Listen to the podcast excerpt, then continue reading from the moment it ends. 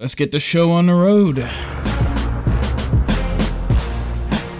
Commanding you to bow down I'm on your side. by branding you as a rebel, But you're not. a traitor,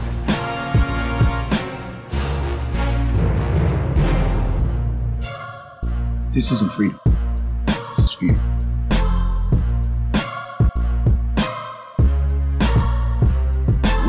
Are not the government.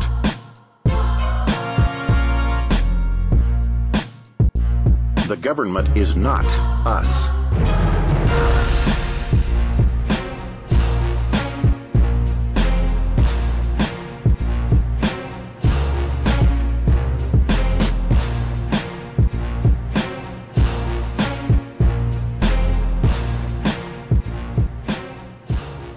How we doing? Doing okay, everybody? I hope so. Man, there's been just like a whole bunch of bullshit going on. It is, uh, it's really annoying having to look at the news cycle right now, especially because we have the YouTube shooting and we have all these other things happening that, that everyone wants to avoid talking about. So of course the news cycle's back to uh back to talking about you know, fuck Trump and and uh the Stormy Daniels and all this other stuff that nobody actually gives a shit about. That's one of the things that that's the most annoying about trying to do a, a show that does cover news to a certain extent. That's not the main point of the show. But it used to be, the show used to be more news based than topic based, and that was a, a decision that I made to change it. Because frankly, if you want news the way that I would have covered it, you just gotta listen to the No Agenda show. so, I decided to quit biting off them and just start talking about things that I actually knew about.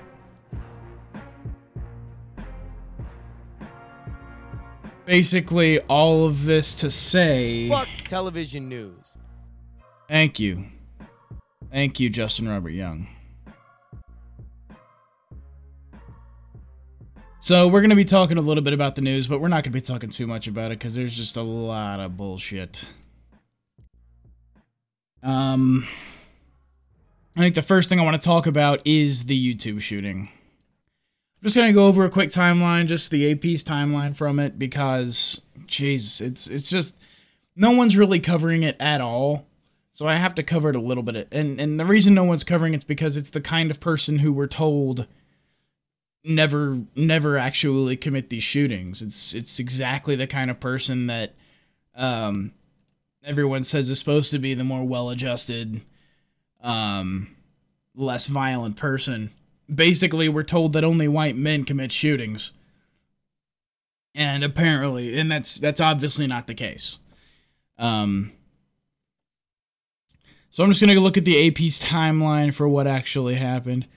12:05 a.m. A woman who believed she was being suppressed by YouTube and and hated the community or um, hated the company opened fire at their headquarters wounding 3 people before taking her own life. Investigators said they don't believe Nasim Aghdam specifically targeted the three victims Tuesday, but a law enforcement official said Aghdam had a long standing dispute with the company. The official said investigators believe Aghdam used the same used the name, I'm sorry, Nasime Sabz online, a woman that the name uh, a website in that name decried YouTube's policies and said that YouTube was trying to suppress content creators. The official spoke to AP on condition of anonymity because they were not authorized to discuss the case publicly. Aghdam's father said his daughter was uh, angry. YouTube stopped paying for videos she posted on the platform and warned police she might go to the company's headquarters. Uh, 8:35 a.m. A San Bruno police chief says investigators have finished forensic work on the YouTube building where the shooter wounded at least three before killing herself. San Bruno police police chief uh, Ed Barbnuri, that's that's a hard name, told KGO7 News that authorities have not completed a search of the suspect's vehicle. He said they have not found a letter or manifesto to explain Tuesday's lunchtime shooting. Authorities say Nasim Aghdam believes she was being suppressed by YouTube. Blah, blah, blah. Uh, Barbara Nurmabry also said there's no reason to believe the shooter illegally obtained the semi automatic pistol used in the shooting. Oh, so it was a legally obtained handgun. Good to know. We're not hearing about that bit. Because fucking, of course, we're not hearing about that bit. San Bruno police chief says YouTube shooter was angry about policies and practices of the company and had visited a gun range before she drove to the company's headquarters near San Francisco. He says the 39 year old uh, Nasim, Nasim, not even going to try for that middle name, Aghdam, got into the building through the parking garage. Said Wednesday that investigators are in the process of executing search warrants at two properties. So, yeah, this is what happened.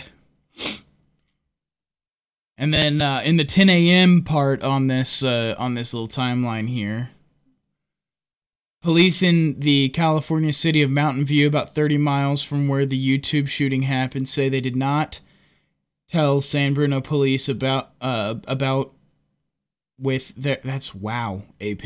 I thought you actually had copy editors. Fuck said they didn't say they did not tell San Bruno police about their interactions with the suspect less than 12 hours before the attack.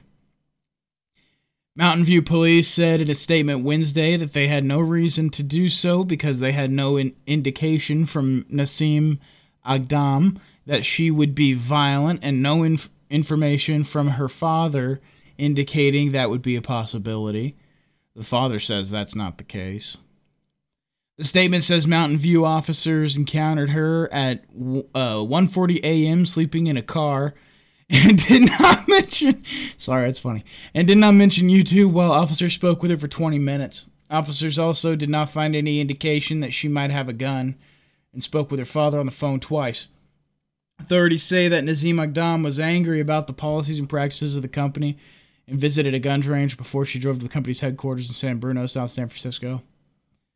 Police say she used a handgun to shoot and wound two women and a man and then killed herself. Oh my goodness. This is a whole situation. This is one about uh this is another situation where the cops kind of knew that something was going on with her as well and didn't actually look into it. Uh, supposedly the father warned the police and uh, the police did nothing about it. That's that's one of the things that we're kind of uh, that we're that we're kind of seeing that's cropping up in these stories is the uh, oh I don't want to call it neglect, but it's kind of just neglect on the part of uh, law enforcement when these kinds of things happen. Regardless, let's move on from that. I just wanted to cover that in just just the official kind of news angle on that because I'm not I don't actually care that much. It's it's I'm not I would love to sit here and shit in people's mouth over it, but the problem is I'm not I don't think that's a cool thing to do. So I'm not going to. Uh as much as I think uh it would be fun to sit here and and do an entire show on how this is exactly the kind of person that we're told doesn't do this. The simple fact is that everyone knows that anyone can do this. There isn't a type. This woman was a a uh, she was an immigrant or she was a second generation. I'm not actually sure which of those. Um she was a vegan, she was a liberal, she was uh, if you watch any of her videos, and they're all over Twitter now, if you watch any of her videos, she was obviously an insane person. This is like adult swim tier videos, except for she's doing them in earnest. um, it's uh, a little frightening, to be honest. But I mean, that's the kind of situation that there is. Like, uh, we can sit here and talk about how this is exactly the type of person that we're told doesn't do this stuff, but everybody already knows that this is that there's not a type for this. Everybody already knows that it's not just white men or it's not just people of color or whatever. It's anyone can do this. Anyone can be the type of person to do this. Anyone can be violent. And that's the part of this that needs to be addressed, I think, socially. We need to start to understand that that that anyone can do this kind of thing. But instead, we've got places like Salon, and we've got Medium posts, and you know, like the Guardian, and all these other mainstream outlets talking about how this is a white man problem, and everybody's taking their eye off the ball, as far as I'm concerned. Nobody's actually looking at the real issues. One of the things that's interesting about this too is that you have a company called you have you have the company of Google that owns YouTube and I just think it's interesting, and I don't expect them to be able to do this, but I think it's interesting that they've got all this data and they didn't see this coming from her. She obviously was a, was a Google products user. She used YouTube. I don't think there's any reason to think that she didn't use Google as her search engine of choice or that she didn't use Gmail or whatever. Like, I mean, because that's what most people do. But I think it's interesting that they didn't see this coming given all the information they have. Because we have this story from The Guardian. And again, I'm not saying they should have seen it coming or that they should be on the lookout for this stuff. I'm just saying, I, I mean, it, this could have been a story that went a totally different direction. This could have been a story that said Go- that said uh, Google basically minority reported this woman and stopped her before she could actually commit any crimes. That's I, I just see that as having been a possible story here. But and all that is just because of, and I'm going to look at this Guardian story for this. Are you ready? Here's all the data Facebook and Google have on you. This basically comes from uh, the opportunities that you have on Facebook and Google both to print out your uh, your not print out but download your data profiles. Hi, Car. I see you in the chat. To print out these uh, these profiles that that contain the data that everybody has on you, that Google and Facebook and all these other organizations have on you. So let's look at what they found. From The Guardian, uh, Google knows where you've been. Google stores your location if you have location tracking turned on every time you turn on your phone. You can see a time, I'm sorry, you can see a timeline of where you've been from the first day you started using Google on your phone. Google knows everything you've ever searched and deleted. Google stores search history across all your devices. That can mean that even if you delete your search history and phone history on one device, it may still have data saved from other devices. Google has an advertisement profile of you. Google creates an advertisement profile based on your information, including your location, gender, age, hobbies, career, interests, relationship status, possible weight, and income. Google knows all the apps you use. Google stores information on every app and extension you use. They know how often you use them, where you use them, and who you use uh, them to interact with. That means they know who you talk to on Facebook, what countries you're speaking with, and what time you go to sleep. Google has all your YouTube history. They store all of your YouTube history, so they probably know whether you're going to be a parent soon, if you're a conservative, if you're a progressive, if you're Jewish, Christian, Muslim, if you're feeling depressed or suicidal, if you're anorexic. The data Google has on you can fill millions of Word documents.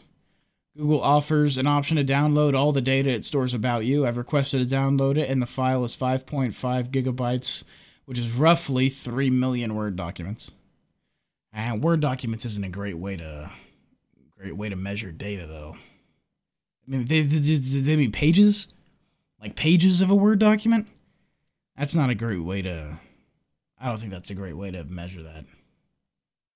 5.5 gigabytes, that's I mean yeah, it's a big file, but I've downloaded way bigger files than that and I, I don't know. I don't I don't like that. That to me is a lazy way of of putting data in context. Word documents. About how big is the Word document, and how many pages. If you're talking about pages, say pages. I I don't like that. That's lazy. Facebook has reams and reams of data on you too. Facebook offers a similar option to download all your information. Mine was roughly 600 megabytes, which is roughly, again, with the 400,000 word documents. Stop. Stop doing that. Facebook stores everything from your stickers to your login location. Facebook also stores what it thinks you might be interested in based off things you've liked and what you and your friends talk about. I apparently like the topic girl.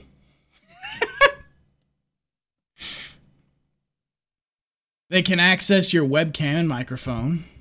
Yeah, duh, they can. The data they collect includes tracking where you are and what applications you have installed. When you use them, what you use them for, access to your webcam, microphone at any time your contacts, your emails, your calendar, your call history, the messages you send and receive, the files you download, the games you play, your photos and videos, your music, your search history, your browsing history, what radio stations you listen to. Yeah. Yeah, this is the this is not a surprise to anyone. There's a lot more on here. There's photographs, there's more location data, there's I mean this is the kind of thing that I was talking about this on the last show this is one of the things that, frankly, I was talking about this in the last show in the context of people no longer having an expectation of privacy online, which is a very, very scary thought, given that an expectation of privacy is the only thing that guarantees you privacy in any context. Um, this is this is one of the things that if you didn't think this was happening, then you haven't been paying attention, and you have not remained aware of what it is that you're doing and using. I don't know if everybody who jumped on the Gmail thing thought that it's because thought, thought that free meant free, but it doesn't mean free. Something's getting sold, and in the case of Google and Facebook, that thing happens to be you. You're getting sold. Your data gets packaged and it gets sold to advertisers as possible demographics that they can advertise to. You're the product. The advertisers are the customers. And the platform is just a way to get your data. And the fact that people are acting like they didn't know this is a little terrifying. Because it means that people are not aware of what they're doing online.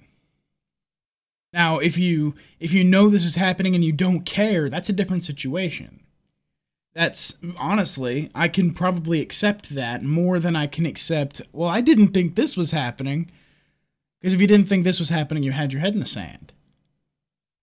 And it's a little upsetting, to be frank. Let's move on. This is what, something that I think is kind of funny, actually. That that's not not the not the uh, YouTube channel kind of funny. This is something that I think is is a little humorous. Is that I didn't know this about, and I, I basically say this because I thought this was interesting. The .eu ccTLD country code top level domain. .eu is very tightly controlled.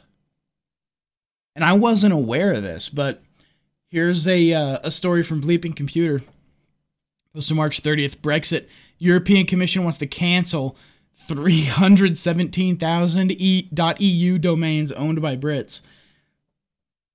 The European Commission announced on Wednesday plans to cancel new registration domain renewals for .eu domains owned by British citizens. EU citizens residing in the UK are also barred from registering or renewing domains. The decision comes as UK officials officially confirmed this week that plans to leave the European Union on March 30th, 2019. The European Commission hopes that by that date, no UK citizen will hold a .eu domain, as they would be ineligible under the Commission's rules. According to a quarterly report from EURID, the organization that manages .eu domains, there were 317 uh, 286,000 .eu domains registered by the UK by UK citizens at the end of the last year, Q, uh, Q4 2017.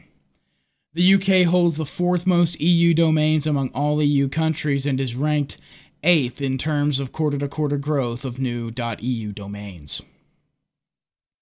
Uh, wiping out this number of registrations will have a negative impact on the .eu ccTLD as a whole, as well as a negative impact on many European-based businesses serving the registrants of 300,000 plus names.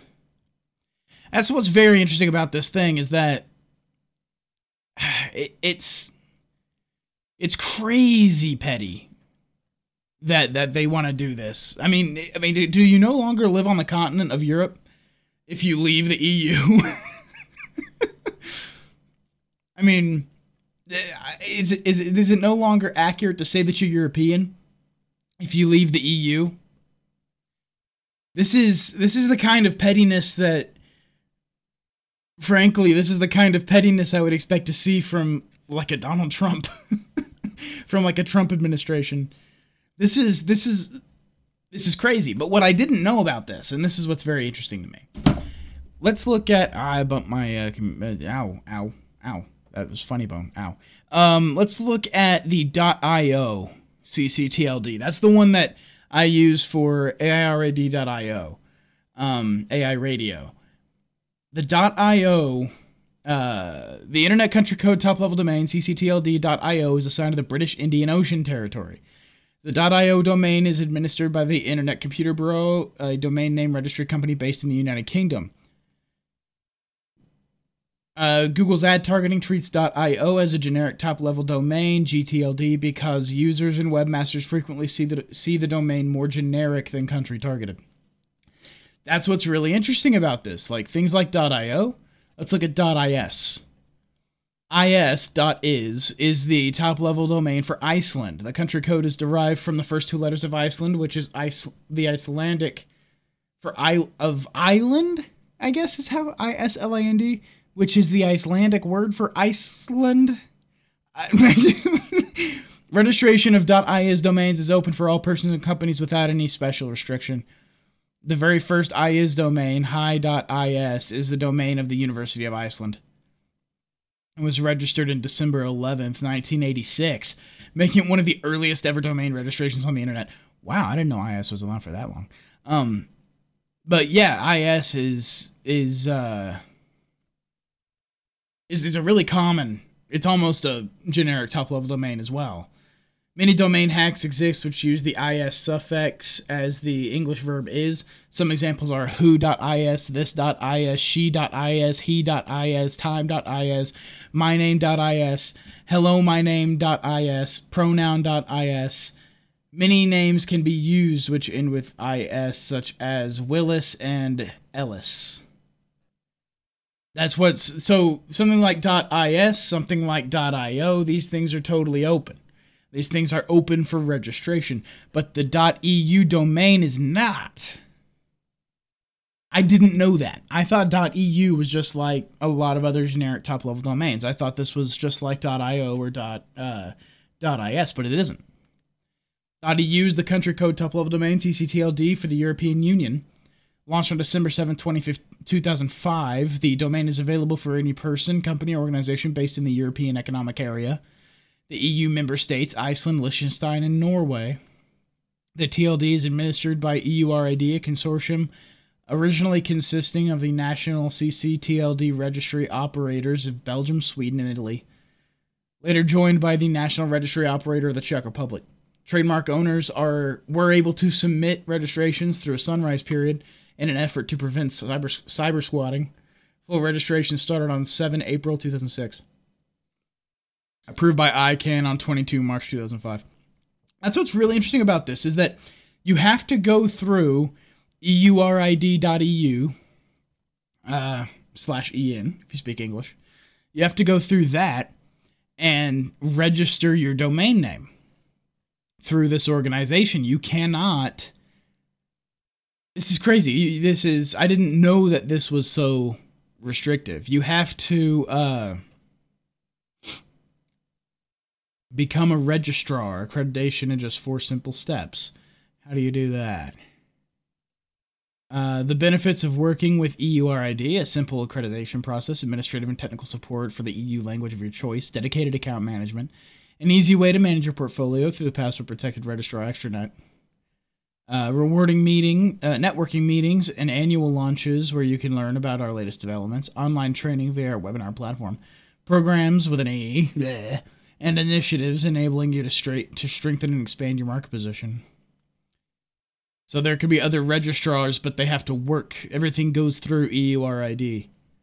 I didn't know that this was. I'm sorry this is taking so long, but I, I was fascinated that this was such a locked down system. I didn't actually know. I thought it was open the way that IO and IS are, but apparently not. Let's move on. Uh, we're going to talk about free speech for just a hot second.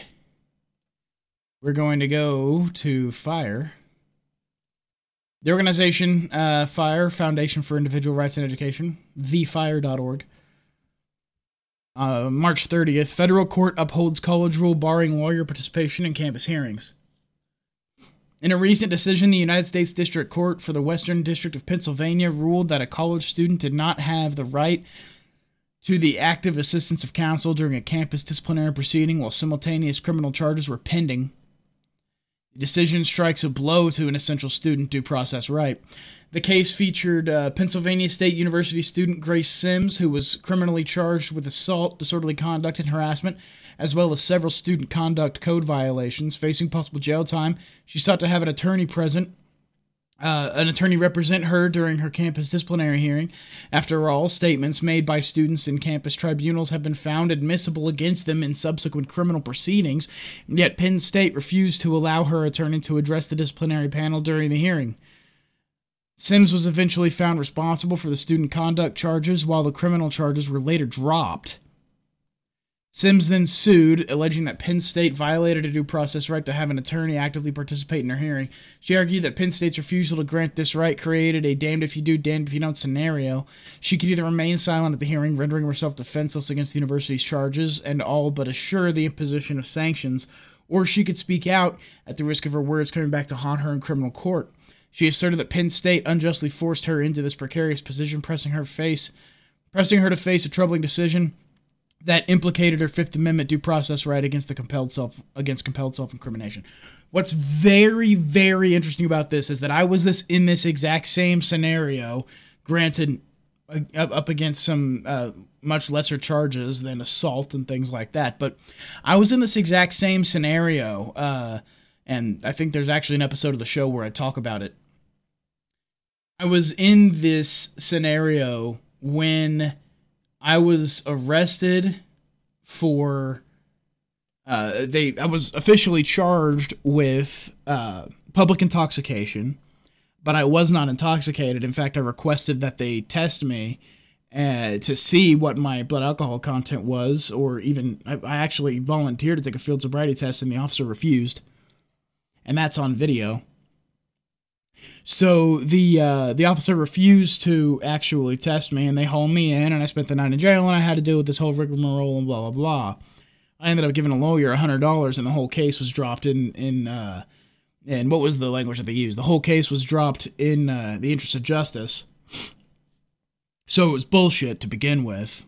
I just refused to kiss the ring, and the cop got angry.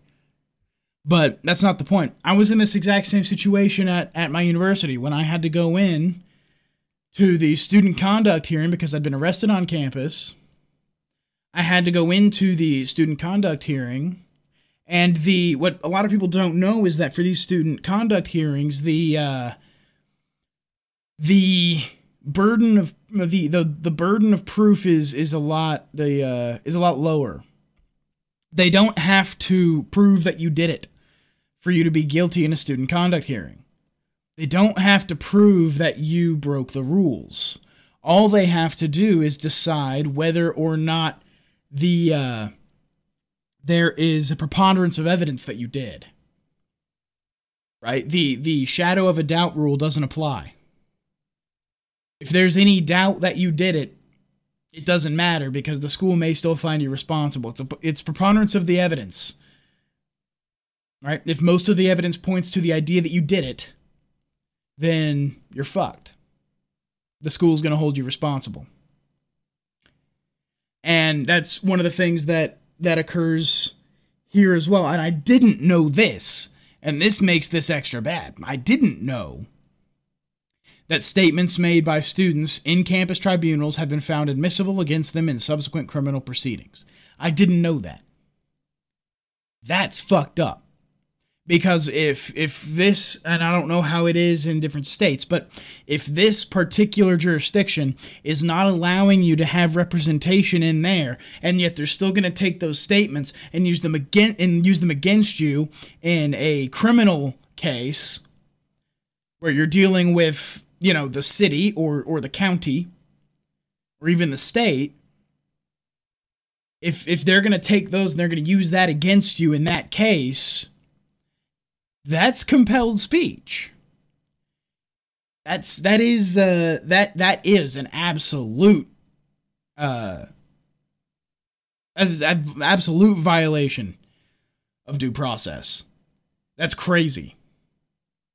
I didn't know that they could take the things that you say in that situation and use it in a criminal case against you. That's that's actually very frightening because I know that there are students, and I didn't do this because I didn't need to, but I know that there are students who will tell the conduct board one thing in order to discredit the evidence, and then they'll have to go fight it from a different angle in in court. I know that this happens. And it's not that it's not that they're lying to one party or the other. It's just that they have to attack things from different angles because there's different levels of of responsibility. Again, it's it's the it's the the reasonable doubt in a criminal case and it's preponderance of the evidence when you're dealing with a school conduct board. So, this is the uh this is this is the problem. This is insanity. I, I, I actually wasn't aware of that. That changes this whole situation. This changes the whole thing. Because now if they can use that against you, if you if you said one thing to the school's conduct board, if you said one thing to them to discredit the evidence, and let's even say that you were successful, and then they take that to the the criminal court if the if the prosecution in the criminal case say that they want the transcript or they want the audio from that hearing they can then say well what you're telling us doesn't match what you told the conduct board. Not recognizing that that's two different situations with two different levels of responsibility. Two different burdens of proof in the same case that, that may necessitate attacking things differently. This is, oh man, this is bad news. I have a feeling if these people don't run out of money, this is going to the Supreme Court. As well, it should. This is crazy. Uh, federal court, uh, actually, it's the uh, United States District Court for the Western District of Pennsylvania. Western Pennsylvania. So it hasn't hit the circuit yet it's possible the circuit will uh, will turn this around, or they'll uphold it. You know, either way. But depending upon how the circuit court acts, this is probably going to go to the Supreme Court. At least I would try to put it there. But I also don't have that much money, so I don't know if I could or not. Another story from uh, the Foundation for Individual Rights and Education. Georgetown fails to live up to free speech promises by not recognizing pro choice student group. Georgetown University's uh, claims concerning this deeply held religious convictions, its deeply held religious convictions regarding abortion are in conflict with the university's numerous free speech promises to student and, fa- and faculty. Again, H something YAS for choice, I'm not really sure what this name is supposed to be, is a pro choice student group that's been the subject of institutional ire at Georgetown for years and the center of an ongoing saga involving refusal of recognition and frequent censorship by administration. This month, calls have been renewed for Georgetown to live up to its free speech promises and officially recognize the embattled group. Although the university promises its students and faculty that the right to engage in free expression, it has repeatedly failed uh, its students and faculty the right to blah blah blah. It has failed to live up to these commitments. This is not the first time Fire has criticized the Call administration for promising a free exchange of ideas and delivering punishment and censorship instead. Unlike public institutions that are fully bound by the First Amendment, private universities like Georgetown are free to prioritize other values above free expression. However, When such institutions publicly advertise and guarantee freedom of expression to students and faculty as Georgetown has, they are morally and perhaps legally bound to uphold those promises. A recent editorial authored by the editorial board of the Georgetown student newspaper, The Hoya, aptly points out the tension between Georgetown's policies and practices. The board writes For a university to openly silence a student group based on whether or not it aligns with the Catholic or Jesuit values is not only wrong, it is in violation of Georgetown's own speech policies. So, we're going to have to see this lined out. Because if a private university says that they are going to honor free expression, that they're going to say that you are allowed to voice your opinions, to have your student groups, to do all of this and that and the other thing, and they turn around, they start punishing those groups. Uh, it's very possible that they could run into some problems with truth in advertising it's very possible they could run into some problems with, frankly, since it's part of their actual. Uh, if if the uh, if the Hoya is is uh, is to be believed, if it's in violation of Georgetown's own speech policies, those policies could be argued to serve as a contract between the students and, and faculty and the university. Because if I'm not mistaken, you have to agree to those policies to actually go to the school. I know I had to sign a piece of paper. Of course, I went to a, a state university. But I had to sign a piece of paper that said that I was going to abide by those policies. So it's it's very very interesting that if such a thing could be considered a contract, and I think it probably could, depending on the lawyer that you have. I think it's very interesting that they would be allowed to essentially not follow their end of the contract. If the speech policies say you're allowed to have whatever opinions you want to have, then you should be expected to be allowed to have whatever opinions you want to have and to not be punished or censored for it. Now, again, this is a private university. There's no First Amendment issue here. The First Amendment doesn't apply because this university supposedly operates independent of the state, meaning they're a private organization like Twitter. They can censor if they want to. But supposedly they've said they don't want to. And that's where you have the problem. Let's talk about my favorite Quillette article right now. My favorite Quillette article uh, that exists right now is Andrew Kellman's Beyond All Warnings The Radical Assault on Truth in the Law, published on April 2nd, 2018. This one is not uh, one of the shorter ones. This one is is a little longer than um than some of the previous ones, but I uh I, I again I love love love Quillette articles uh, because they are nonpartisan. All they care about is free expression, for the most part. And uh, let's let's go ahead and read a piece of this, just a piece of it. Here we go. Uh, the second paragraph in. There are few signs that Peterson may be right there are a few signs that Peterson may be right, and the significant influence for postmodern neo Marxists on the legal academy is undeniable and pernicious. For more than a generation, a coalition of radical scholars has been schooling students in doctrines they consider above criticism. In doing so, they have successfully smeared their enemies while perverting progressive aims of racial and sexual equality, and have replaced them with a regressive and authoritarian philosophy of power above all.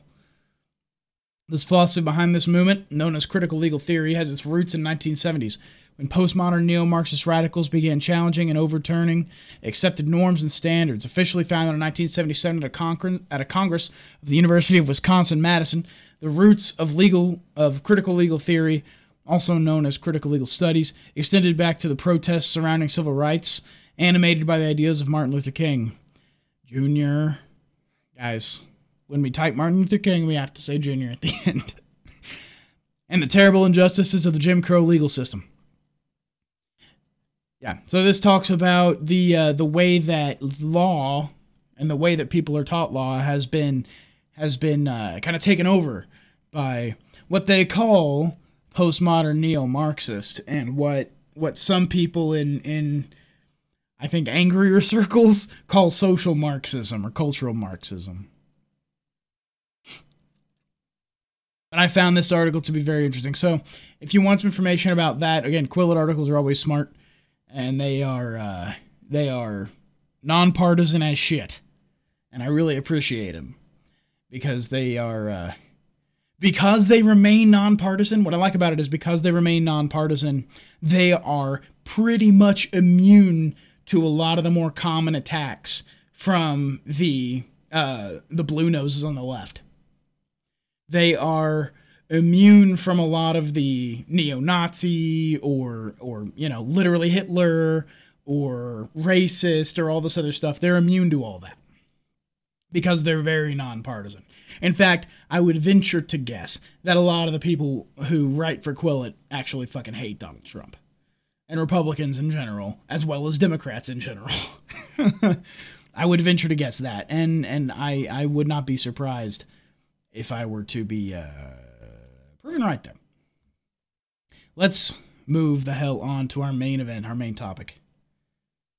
Our main topic today. Um, I've already posted the uh, the the article, the piece, the the blog post, whatever uh, that that kind of serves to inform this particular discussion. But I've I was recently talking to I posted on the Rogue File, by the way, roguefile.com. I was recently talking to a uh, a family member who said some things during this conversation that made it clear to me that she uh, didn't know the philosophy that the Bill of Rights is based on.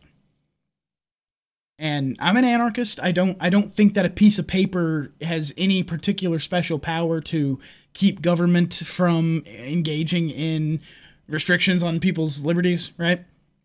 But it, it bothered me that she wasn't aware of where her rights came from. Especially with like in the context of the bill of rights like in the context of that philosophy where her rights supposedly came from. It really bothered me because i thought i thought personally because i'm i'm the i'm the nerd that i am and i and i'm the nerd about the things that i'm a nerd about right i thought it was kind of common knowledge for people who were not on the left because people on the left will never understand but i thought if you weren't on the left, it was it was kind of common knowledge. But apparently, I I wasn't right, and that was that that was weird for me. So I decided to address it. Um, in the piece, the origins uh, of the Bill of Rights, posted on the Rogue File right now. I'm just gonna take some. Uh, I'm just gonna read from it a little bit and then maybe break out and, and talk about some different things. The first thing that I do in this piece that I think is is I think it's valuable to do it is I talk about the things that aren't right. Um, that's one of the things that actually John Locke, who we'll talk about later, John Locke, when he was talking about what government power is, has two chapters about what it isn't before he actually talks about what it is. And so I wanted to kind of, I, I, I want to kind of talk about what, where your rights don't come from. Right. And this is all in this context of this particular set of philosophies. I want to talk for a second about where your rights don't come from. And and also I just love, love, love, love shitting in Thomas Hobbes' mouth. Because this motherfucker has been the most destructive force in political philosophy. If we don't have a Thomas Hobbes, we don't have a Rousseau, and Rousseau is the basis of everything that's wrong with political thought. I think Thomas Hobbes is one of the most destructive thinkers in history. Thomas Hobbes wrote in Leviathan that man's primary natural right was, quote, to use his own power as he will himself for the preservation of his own nature, that is to say, his own life, and consequently of doing anything which, in his own judgment and reason, he shall conceive to be the aptest means thereunto. Hobbes believed that, that's end quote, by the way. Hobbes believed that in the state of nature, man would be in a constant state of war of all against all, a situation in which people would kill, steal, and enslave to their heart's content and in service of their survival. I've noted before that Hobbes was wrong about the state of nature. His foundational notion, the way he believed humans have lived, has been refuted by modern evolutionary sciences and anthropology. The fact of early human existence is frankly antithetical to the fiction on which Hobbes based the whole of his logic. Human beings most likely evolved in groups, and from there I link to uh, some proof. not as lonesome, solitary individuals, but first as large extended families and later as tribal communities. As these communities grew and evolution continued, things like morals developed as social expectations, and the animal instinct to reward pro social behavior stuck around to reinforce them. These foundational moral expectations serve as a good basis for the natural rights of humans, ideas that have existed in tribal communities and early civilizations as far back as humans were able to conceive of social behavior in a way that allows for higher order thinking, include moratoriums on things like murder and theft. With exceptions, killing and stealing have always been considered to be bad behavior.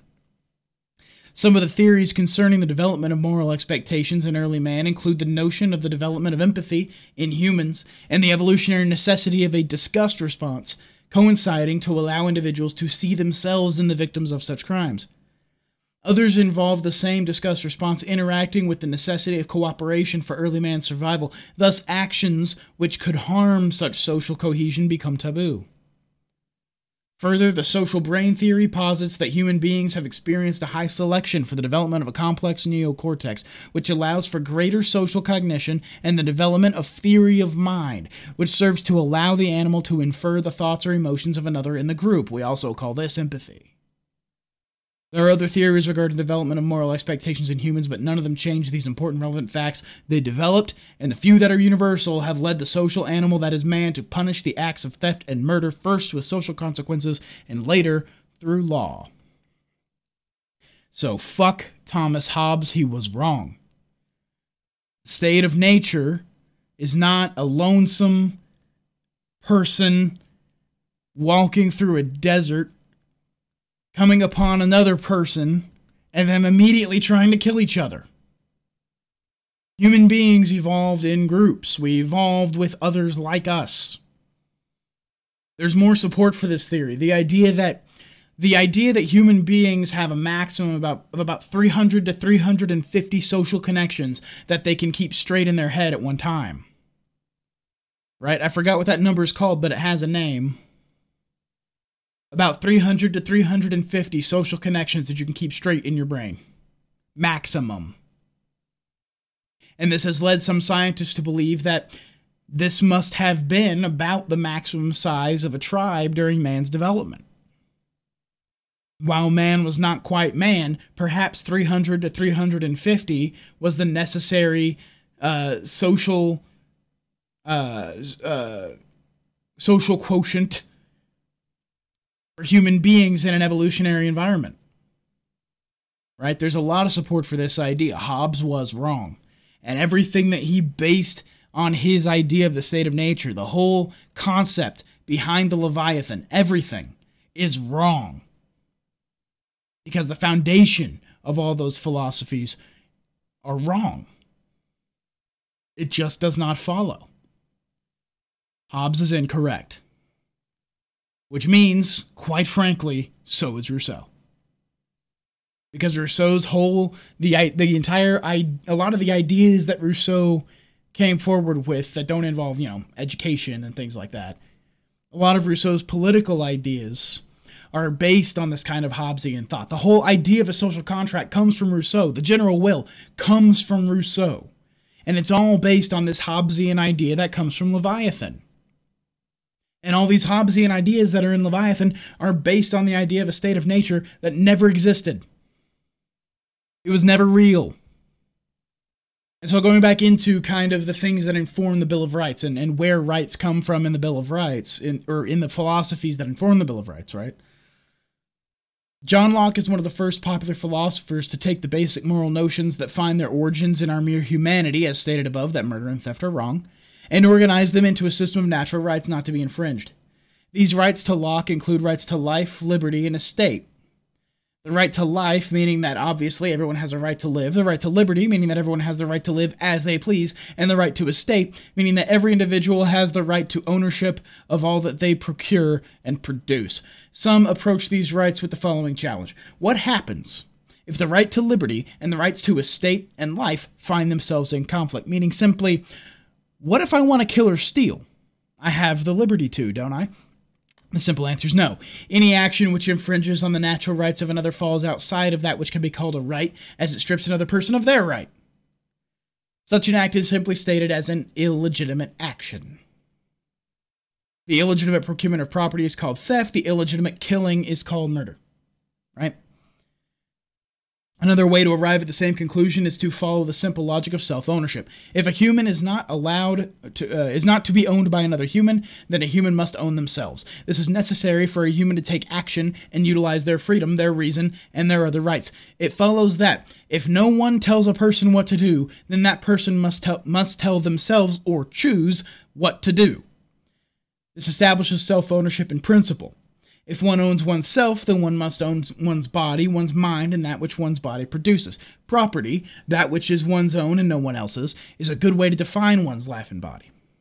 But it also applies to one's labor as a product of that life and body. If I choose to utilize my labor, my labor to weave a blanket, and then I trade that blanket for a bushel of apples, I have decided to make some property and trade that property or convert it into different property that is logically equally mine.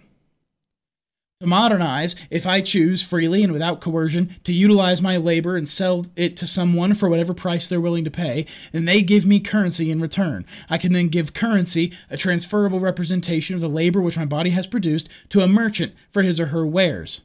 Does that transaction not then extend my ownership of myself to the items that I purchase? Does that transaction not necessitate that I own those items as my property? I have yet to see a convincing argument to the contrary. Maybe an anarchist. But that does not stop me from understanding the logic behind such a document as the Bill of Rights. The Constitution of the United States of America utilizes the same logic as the Declaration of Independence in the establishment of inalienable rights. That we are endowed by our Creator by certain inalienable rights, right? Following a decidedly Lockean tradition, the Bill of Rights answers specific grievances aired in the Declaration of Independence using Thomas Jefferson's variation on Locke's natural rights life, liberty, and the pursuit of happiness which is uh, not my favorite thing ever done. I think Jefferson made a mistake doing that. But because these rights are inherent to humanity, the Bill of Rights serves only to enumerate those rights which government may not dissolve. As stated above, the very language of the amendments makes this clear Congress shall make no law. Right? It's not a restriction on what you can do or, or an allowance for what you can do. It is a restriction on what government is allowed to do in theory. Again, words on a napkin don't do much. So there it is, the origin of your rights based on the philosophies that inform the Constitution and the Bill of Rights. I personally do not agree with all the conclusions that people like Locke and Jefferson reached. I do not agree with the methods of legitimation of government and law. I prefer the logic of 19th century lawyer, abolitionist, and scholar Lysander Spooner. I'll leave you with this excerpt from one of Spooner's many essays, appropriately titled Natural Law. What then is legislation? Is an assumption by one man or body of men of absolute irresponsible dominion over all other men whom they can subject to their power. It is the assumption of one man or body of men to subject all other men to their will and service.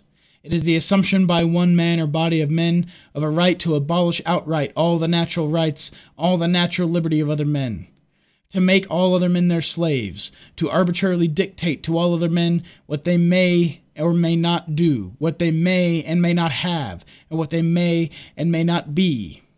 It is, in short, the assumption of a right to banish the principle of human rights, the principle of justice itself, from off the earth, and set up their own personal will, pleasure, and interest in its place. All this and nothing less is involved in the very idea that there can be any such thing as human legislation that is obligatory upon those whom it is imposed. Rock and fucking roll, Lysander. Rock and fucking roll. That's about all we're gonna have for today. Thank you so much for listening. Remember, you can find me on Twitter at Dino Files, no spaces, no dashes. You can find this and other shows at AI Radio, A-I-R-A-D dot I-O. The anime show's still going strong. That's Ryan's show. He's a great guy, great host. You can find the pieces that coincide with these podcasts over at the Rogue File, roguefile.com.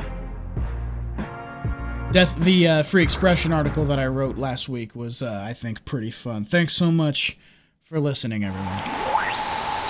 This show is part of the Alternative Internet Radio Podcast Network. For more great shows like this, visit air at airad.io. Roguefile.com slash donate.